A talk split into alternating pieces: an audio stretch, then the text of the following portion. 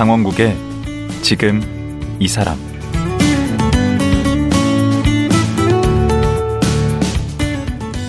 안녕하세요. 강원국입니다. 다음 주가 광복절입니다.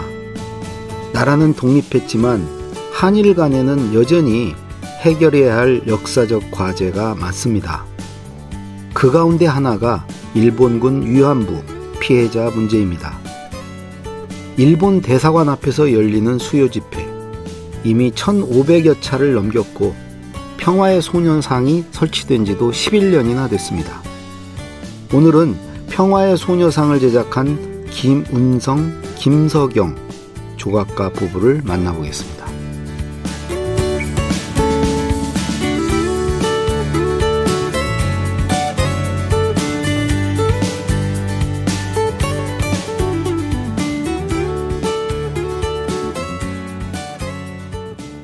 김석영, 김운성 두 분 작가님 나오셨습니다. 안녕하세요. 반갑습니다. 안녕하세요. 반갑습니다. 김은성입니다. 어, 누구를 김은성입니다. 먼저 불러드려야 될지 왠지 이게 느껴지는 힘으로 보면 우리 김석영 작가님. 근데 아, 바로 보셨습니다. 예. 각자 우선 김은성 작가님 예, 부부시잖아요. 네네. 남편분이시고 어, 먼저 소개 좀 해주시죠. 너무 주눅 드시지 마시고요. 어렸을 때부터 이렇게 가- 미술을 해왔던 사람이고요. 네. 어, 대학교 때 어, 전공을 이제 대학교 때 조각으로 해서 네. 현재까지 조각을 하면서 살고 있는 김운성이라고 합니다. 반갑습니다. 예, 예.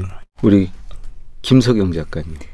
네, 앞에 부분은 비슷하고요. 대학에서 이 사람을 만나서 그때부터 동지이기도 하고 연인이기도 하고 지금은 부부로 함께 살고 있고요. 음. 어, 아들, 딸 한 명씩 두고 있는 조각가 김석영입니다. 예. 반갑습니다. 그 지금 오, 근데 올해가 그 평화의 소녀상 11주년 됐다고요. 네. 그 처음 만든 게 2011년 12월 14일 날 음. 예, 세워졌습니다. 일본 대사관 앞에. 예. 그때가 처음이었고 그래서 작년에 10주년 행사를 했었습니다. 국회에서. 그리고 음, 이제 올해가 11년째 되고 있습니다. 그러니까 2011년 12월 14일이요. 네. 요때가 그 일본군 위안부 피해자 수요 집회 그 일본 대사관 앞에서 한 수요 집회 천회 되는 날이었다고요. 천해가 되면서 20년이 되는 해였어요. 음. 네, 지금 30년이 되고 있어요. 되었고 지금 30년이 넘었네요. 음. 수요 집회가. 그 근데 처음에 그 설치할 때 그 되게 좀 시끄러웠잖아요. 예.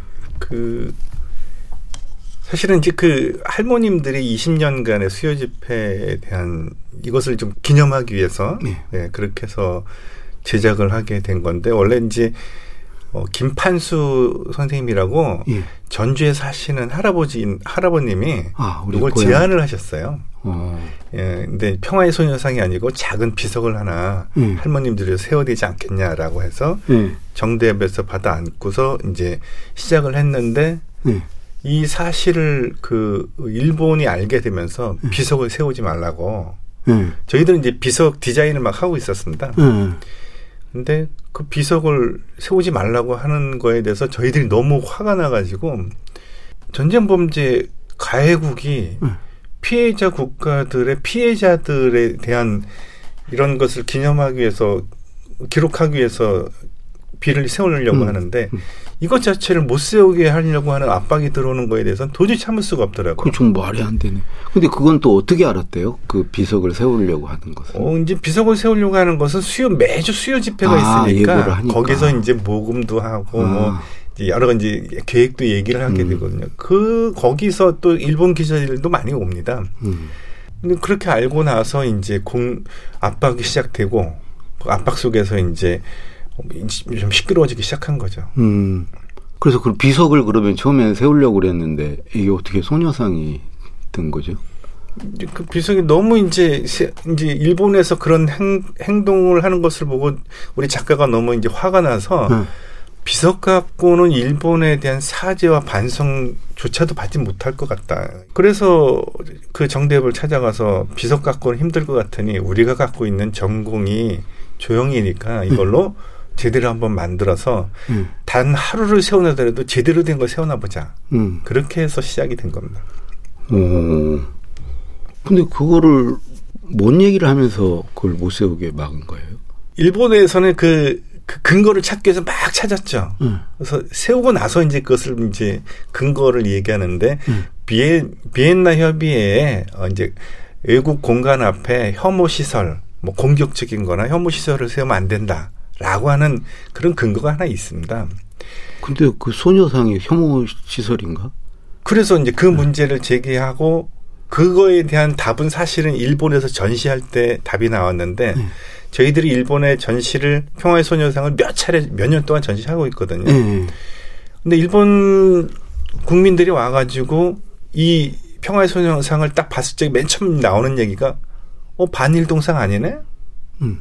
어 이거 평화를 얘기하네? 예. 곰곰이 따 곰곰이 아주 굉장히 오랫동안 이분들이 그 작품을 살펴봐요. 그러면서 나중에는 눈물도 흘리고 미안하다고 울고 그리고 같이 하겠다고 손잡아주고 그러면서 줄을 서서 봐요. 음. 그러니까 일본 사람들도 이 부분들이 반일이 아니고 이, 음. 이 평화를 얘기하는 거거나 피해자 이, 이야기를 하는 거구나 음. 이런 것들을 느끼는 거예요. 그게 2019년에 일본에서 그 표현의 부자유전 이런 것도 하셨던데 그게 무슨 아이치 현에서 한 아이, 건가요? 아이치 트리엔날레라고 네. 아이치 현에서 한 거 맞습니다. 예. 그래서 이- 원래 그게 이제 2012년도에 음. 저희가 작은 소녀상을 잘라전이라는 단체전으로 일본 도쿄도 미술관에서 전시를 한 적이 있어요. 예.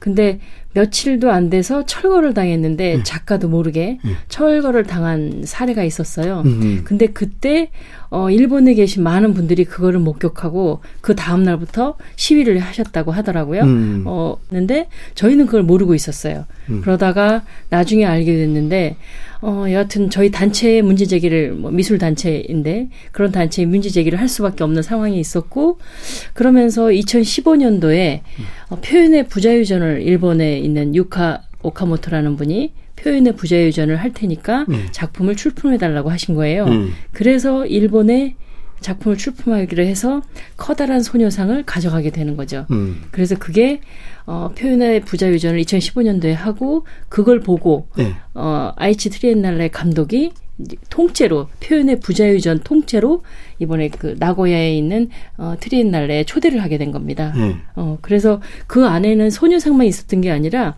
천황제 반대라든가 헌법 구조의 문제라든가 오키나와 문제, 핵 문제 이런 문제가 다 있었어요. 그런 문제를 다룬 어, 일본 내에서 전시되지 못하고 철거당했거나 그런 것만 못한- 모아서 네네. 그럼 2015년에는 전시가 됐었나요? 네네.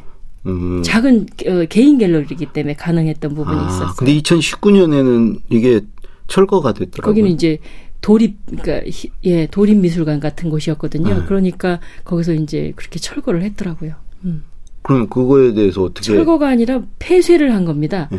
그 마- 전시장이 한 구역이 있었는데 거기를 벽으로 막아버렸던데 네, 막아놨 벽으로 막았고 어, 전시가 한 3개월 정도 했었는데 끝나기 열흘 전에 어, 열고 예, 본인들은 역할을 다 했다. 본인들은 그런 음, 여하튼 시스템을 만들어서 잘 해결했다. 이런 식으로 얘기를 하더라고요. 그러면 우리 대사관이나 이런 쪽에서 항의를 했나요? 못 들었습니다. 그런 걸 했는지를. 네, 저희는 모릅니다. 음. 예. 그러면 우리 두 작가님은 어떻게 그거에 대해서 어떻게 반응하셨어요? 어, 저희들은 뭐 강력하게 항의를 하고요. 음. 그리고 사실은 저희는 이제 3일째 되는 날이 이제 이 전시를 막았는데, 음. 어, 3일째 되는 날 저희들은 공항에서 오는 와, 오는 시간에 그 이야기를 들은 거예요. 음.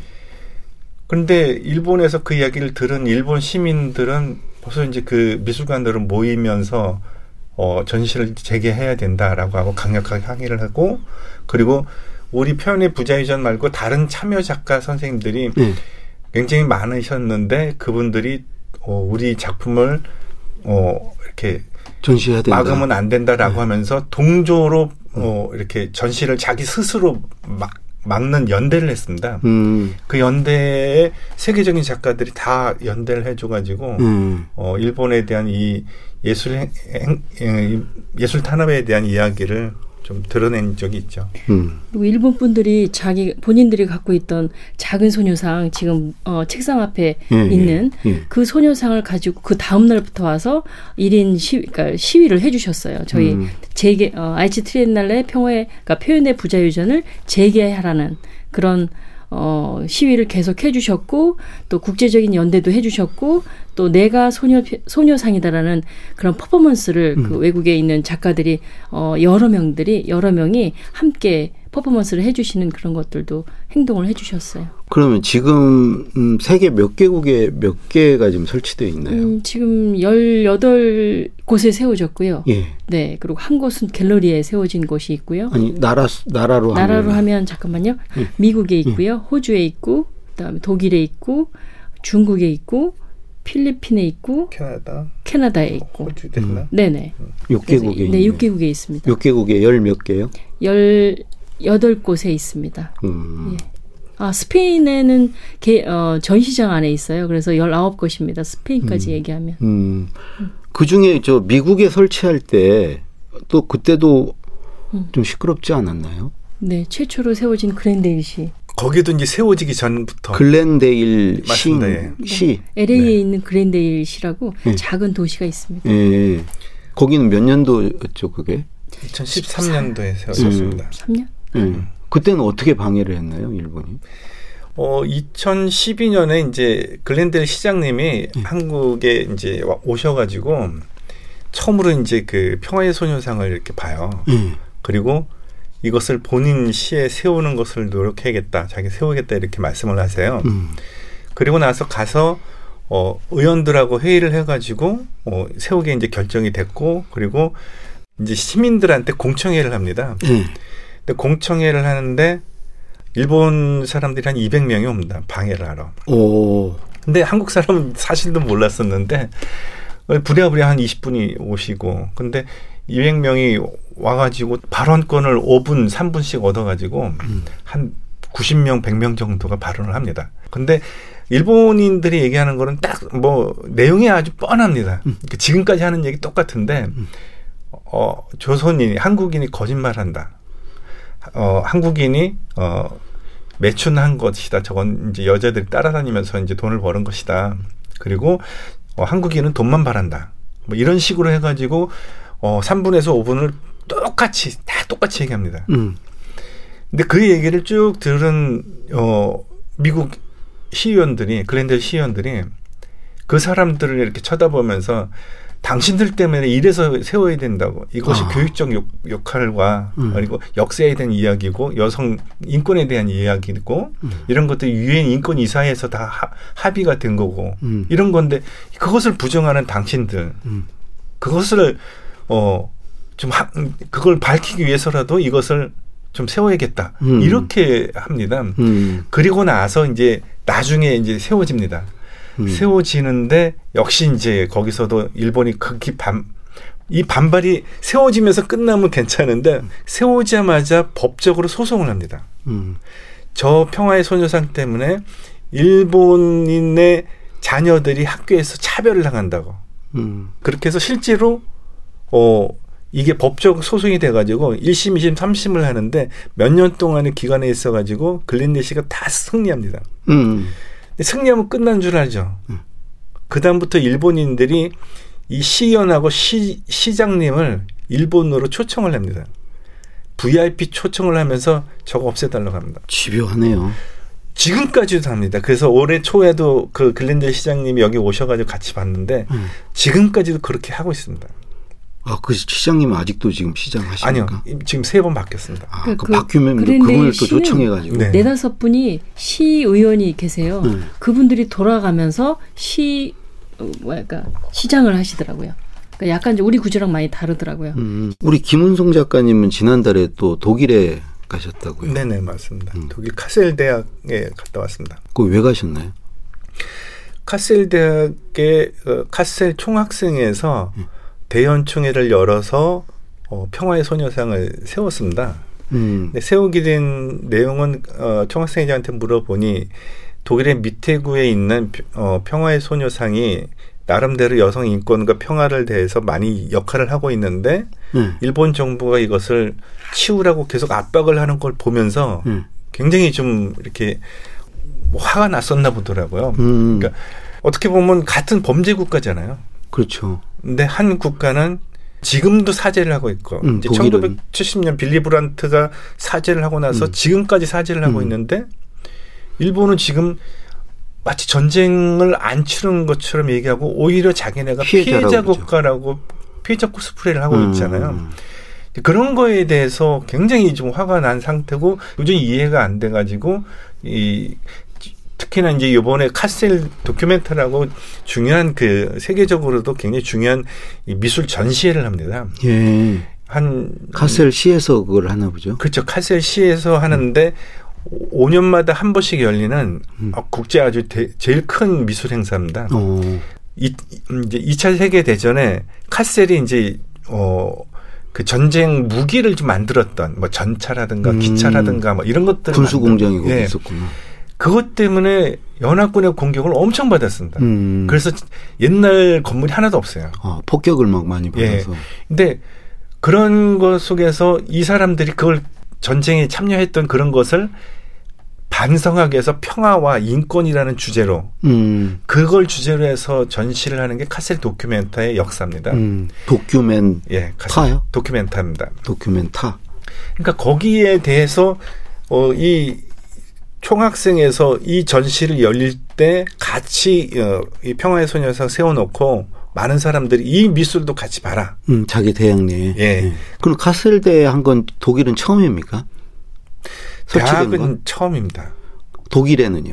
레겐스부르크가 처음이었고요. 예. 네, 그 다음에 음, 프랑크푸르트, 그 다음에 베를린, 그 다음에 여기 여기 네 번째네, 네, 독일로 네 번째입니다. 따지면. 아니, 그 독일에 우리나라 극우 단체 분들이, 보수 단체 분들이 가서 그 철거를 요구하는 시위를 네, 했다면서. 베를린 밑에우. 예, 거기서 시위를 했어요. 베를린에 와서 네, 네. 우리나라 사람들이 네. 소녀상 철거해 달라고. 네. 이우연 주옥순 그다음에 또두 사람이 더 있던데요. 네, 한 분은 일본 분인 것 같고. 그분들은 왜 철거해 달라고 가서 그러는 거예요? 그건 저희들도 위안부 무슨 역사는 없었다라고 거기서 얘기를 가서 하는 예, 거예요. 한국말로 예, 위안부는 없었다라고 얘기를 하고 있더라고요. 그리고 제일 웃긴 건 그러니까 소녀상을 보호하기 위해서 천막을 쳤어요. 네. 근데 그 안에 들어와서 어, 할머니들이 옛날에 썼던 일본 일본 이름, 네. 음, 그 치욕스러운 그 이름을 딱 써놓고선 김뭐뭐 김복동 뭐 요 뭐였나 기억이 안 나는데 음.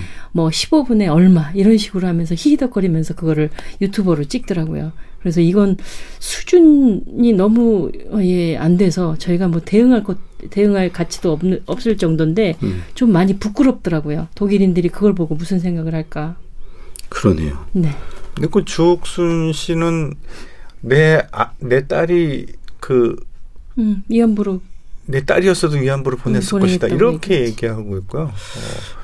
뭐또 그, 저- 그 사람 얘기는 뭐 또 김상진이라고 하는 사람은 내가 친일파다. 친일파 사랑한다. 그 음. 지금 평화의 소녀상 앞에서 맨날 그렇게 하고 있는 사람들입니다. 이번에 카셀대에는 그냥 기증을 하셨다고요? 근데 카셀 대학이 원래 돈이 없지 않습니까? 학생들이. 네. 근데 대학이라는 곳이 저희들한테 굉장히 소중했거든요. 음. 그러니까 다른 곳에 이제 공공장소에 세워지면은 사람들한테 보여주면서 이렇게 이야기를 하는 건데 음. 대학에서는 끊임없이 이제 인권에 대해서 공부하고 평화에 대해서 공부하는 이런 곳이잖아요. 음. 그리고 그, 딱히 그런 것들이 또 맞아가지고 있는데 어 이제 운반비도 굉장히 많이 든다고 그러고 음. 어 제작비도 좀 많이 모, 모자란다고 하니 저희들이 곰곰이 생각하다가 그러면 우리가 여기를 좀 기- 기증을 해야겠다 이렇게 음. 생각을 해가지고 좀 마음을 내놨습니다. 예. 음. 그러니까 기증인데 장기 대여 같은 기증입니다. 그래서 코리아 협의회 네 음. 장기 대여를 하고 어, 기증을 하고 그 코리아 협의회에서 음. 대학 측과 그 임, 어, 계약을 한 겁니다. 그렇게. 대여. 그게 이제 지난달에 된 네. 거예요. 어, 그 직접 음. 우리 김은성 작가님이 갖고 가셨고. 어 보낸 거는 먼저 보내고 음. 서- 그쪽에 설치를 했고요. 저는 이제 제막시 때 같이 가서 제막하고 왔습니다. 그때 반응이 어땠습니까? 제막할 때? 참여한 사람들은 네. 굉장히 뭐 이렇게 감정이 내게 이렇게 뭐 복도다 올랐는데 네. 어 사실은 이제 그게 이렇게 설치하는 거는 다 그 전날까지 비밀이에요. 아 그래요? 예, 그러니까 어 이게 공개적으로 알려지면서 방해받아 가지고 무산된 데가 굉장히 많습니다. 어, 어떤 데가 있었죠? 예를 들어서 이제 어, 아까 이제 레긴스부르크에 와 있는 건데 레긴스부르크 독일? 이전에 이제 그 독일의 다른 데 세워지려고 했었는데 음. 헤이븐부르크인가 하여간 뭐, 음. 뭐 그렇게 되는 도시인데 그 도시에서 시장님이 내가 평화의 소녀상을 세우겠다라고 음. 했는데 그날부터 해가지고 어 일본인들의 그 전화 그리고 문자 그리고 메일 이런 것들이 하루에 배- 한천 통씩 옵니다. 어. 그러니까 이 시장님이 업무를 못 봐요. 근데 하루 이틀은 버텼는데 이게 이제 열을 막 이렇게 가니까 못 버티고 2주째 손 들고 난 못하겠습니다라고 한 거예요. 아 거기서도 무산이 됐구나. 그래서 그 무산된 걸 보고서 레긴스부르크의 공원 사장님이 음. 어 이걸 우리 공원에 세우겠다라고 해가지고 그쪽에 세운 거예요. 음. 근데 여기도 세우고서 끝난 게 아닙니다. 그 세우고 나서 일본 외교관이 레긴스부르크 공원에 와가지고 계속 그 사장을 만나면서 저거 치워달라고 이해가 안 되네. 꾸준하게 그렇게 됩니다. 근데 마, 이 사장이 안 된다 보니까 마지막에 어떻게 하냐면 이 일본 외교관이 그 사장한테 무릎 꿇고 웁니다. 저 보시면 저 평화비라고 까문 그 보고 있잖아요. 예 예. 그걸 좀 치워달라고. 근데 그걸 이제 이 사장이 딱 듣고 나서 막 울고 그러니까 그래서 한국 대사관에 전화를 합니다. 일본 대사가 와가지고 직원이 와가지고 이렇게 치워달라고 하는데 한국은 어떻게 생각하냐? 우리 상관없습니다. 아 치우려면 치워라. 그래서 치워졌습니다. 음. 없어졌습니다. 이렇게 비문이 원래는 박혀 있어야 되는데 어, 그러니까 소녀상 옆에 평화비라고 예, 그래서. 비문을 같이 설치를 하네요. 네, 근데 그때 어 음, 늦게 가져갔어요. 말하자면 제막식 때 가져갔는데 붙여놓을 수가 없었어요. 비가 와서 그래서 음. 붙일 수가 없어서 붙여주세요라고 맡기고 왔는데 그게 이렇게 된 겁니다. 그래서 근데 그 본국에서 이렇게 뭐가 훈련 같은 게 오니까 이제 대사들은 움직일 텐데. 아까 지금 카셀 대학도 그렇고 계속 일본 영사나 어 대사에서 계속 연락이 온다고 지금도 아니 오히려. 더 주목받게 만드는 거 아니에요? 이렇게 방해를 하는 게. 그게 이제 그 사람들도 작전을 잘못 쓰는 게 아닌가. 음. 그러니까 예를 들어서 원래 저게 그냥 우리 일본 비로. 대사관 앞에 비석으로 하나로 끝날 건데 음. 그걸 방해하다 보니까 이 음. 평화의 소녀상으로 되고 그게 또 일본 대사관에 하나만 있어도 되는데 음. 그걸 또 공격하고 방해를 하다 보니까 계속 늘어나는 겁니다. 그 앞으로도 계속 그럴까요? 이제 좀 힘 빠진 거 아니에요? 이제 하도 많이 이제 세워지니까 이제 포기한 거 아닙니까? 어 근데 음. 각 이제 일본의 각 영사들이 항상 하는 얘기가 있습니다. 내가 여기 영사로 온 목적은 음. 저 평화의 소녀상을 철거하는 게 목적이다. 내가 여기 어, 영사로 온 것은 평화의 소녀상을 설치하지 못하게 하는 것이 나의 목적이다. 항상 어느 나라든 다 그렇게 얘기하고 있습니다. 그게 그야말로 그들에게는 그게 치부인가 보네. 그 위안부. 그 지우고 왜곡하려고 하는데 자꾸 증거가 남잖아요. 네, 그래서 자꾸 치우고 싶어 하는 것 같아요. 왜냐하면 할머님들은 이제 거의 다 떠나셨고 음. 증인 그러니까 증인들이 사라지면 음. 이 이야기는 끝이 나야 되는데 평화의 소녀상으로 인해서 다시 되새김질이 되니까 음. 어, 이걸 멈추게 하려면 그런 노력이 필요한 것 같습니다. 그게 품위 유지비라고 본인들의 그런 명목이 있어요. 그 어떤 예산에 음. 그게 얼마였지? 꽤 많이 됐. 그러니까 레긴스부르크의 그 공원 사장님이 이제 어 이제 세웠잖아요. 예. 근데 어 일본 영사 직원이 와가지고 26억 죽일 테니까 치워달라고 얼마요? 26억이요. 그랬더니 공원 사장님이 나 그거보다 돈은 훨씬 많다고. 내가 너보다 더 잘 산다고.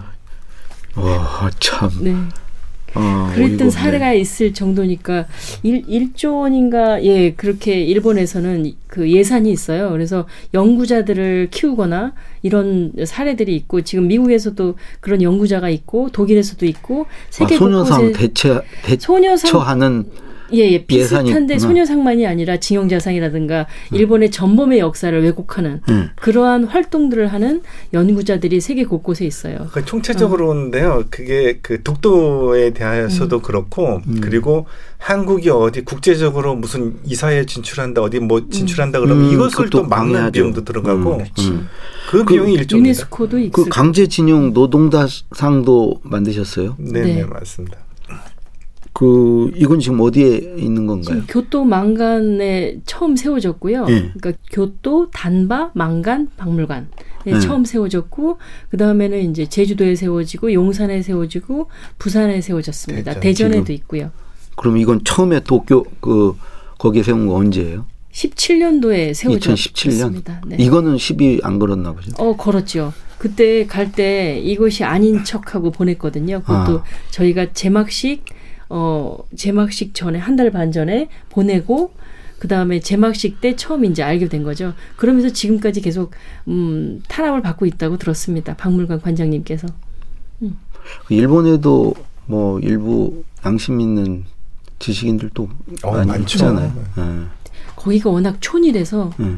그런 힘이 미치기에는 너무 열악하더라고요. 음. 그래서 한국에 있는 한국노총과 민주노총이 계속 어, 마음을 쓰고는 있는데 예, 현지에서는 어떻게 되는지 모르겠습니다. 더 이렇게 듣고 싶은 얘기가 참 많은데 오늘 이제 평화의 소녀상이 그저 외국에 설치되고 이러는데 얼마나 방해를 받고 또 순환을 겪었는지 이런 얘기를 중심으로 얘기 나눴는데 진짜 듣고 싶은 얘기는 이 어떤 계기에 이제 평화의 소녀상을 만들게 됐고 평화의 소녀상이 갖는 의미 그 상징하는 것은 무엇인지 예, 특히 궁금한 게 이 두 분 중에 그 평화의 소녀상을 만드는데 누가 더 결정적인 기여를 하셨는지 누구 머리에서 이게 나온 작품인지 전 개인적으로 이게 궁금하거든요. 네. 예, 내일 또 한번 모시고 얘기 듣도록 하겠습니다. 예, 오늘 네. 고맙습니다. 네, 네, 고맙습니다. 고맙습니다. 예, 탄생 11주년이 된 평화의 소녀상을 제작한 김석영, 김은성 조각가였습니다.